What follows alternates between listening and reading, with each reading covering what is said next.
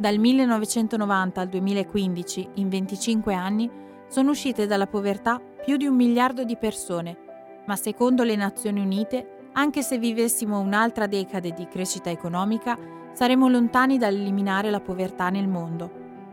Si stima che per il 2030 colpirà il 6% della popolazione. Qual è lo scenario reale nelle periferie del nostro paese? Oggi un essere umano su 10 nel mondo vive con meno di 1,90 dollari al giorno ed ha difficoltà ad accedere a cure sanitarie, educazione e acqua potabile.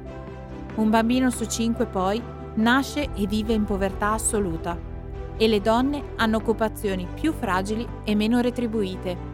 Solo in Italia, nel 2020, su 444.000 nuovi disoccupati, ben 312.000 sono donne. E quello che noi temiamo è che un altro bambini possa cadere in povertà assoluta.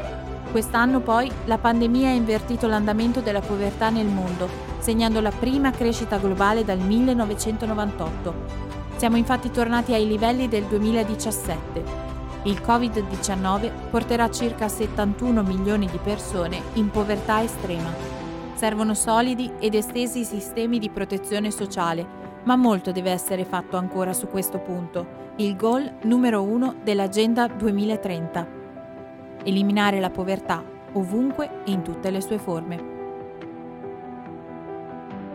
Buongiorno, siamo qui con eh, Claudio Tesauro, presidente di eh, Save the Children Italia, che ci offre l'opportunità eh, di un'intervista per parlare di sostenibilità e salute con un particolare focus sulla popolazione pediatrica.